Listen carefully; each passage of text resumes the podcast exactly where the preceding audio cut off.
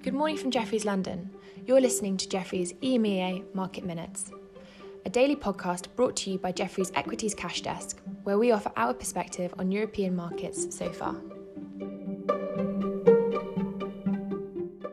It's Monday, the 2nd of August, and here's what we're seeing so far in Europe. The Stoxx 600 is up 70 basis points, following on from strength we saw overnight in Asia and also helped by some strong earnings beats as well as more UK deal activity. So the Asian equities all ended the day in the green, with the Chinese markets reversing their initial decline on more regulatory crackdown chatter um, against the scope for more policy support after we saw some weak data in the region, um, aka expectations of speeding up local bond issuance. Also, um, it was helped by HSBC's beat to earnings that took Hong Kong even higher, and it's also seeing strength in the European banks as well this morning. And in fact, most of the European sector moves this morning have been quite single stock led. So autos are the strongest sector as Renault's up 2% following an upgrade away.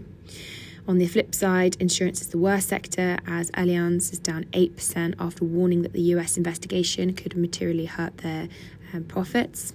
And as I briefly touched on, lots of focus on the UK uh, deal market. So Meggitt's now up 60% after agreeing a takeover offer from Parker Hannifin Corporation.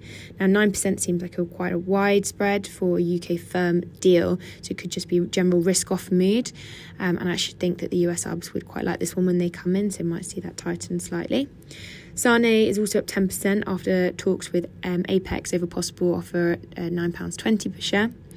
And Abcam is uh, said to acquire BioVision for $440 million. So that's all from us today, but thank you for listening and have a lovely day.